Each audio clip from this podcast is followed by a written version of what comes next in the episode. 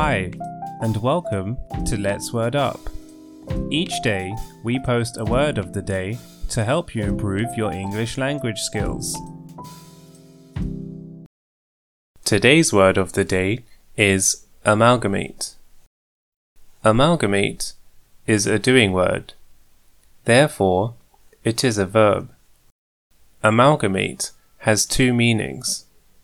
Firstly, it is to combine or unite to form one organization or structure. Secondly, it is to alloy a metal with mercury.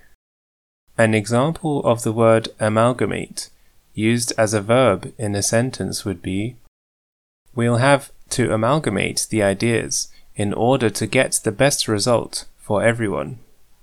Or, this week, the students learned how to amalgamate zinc.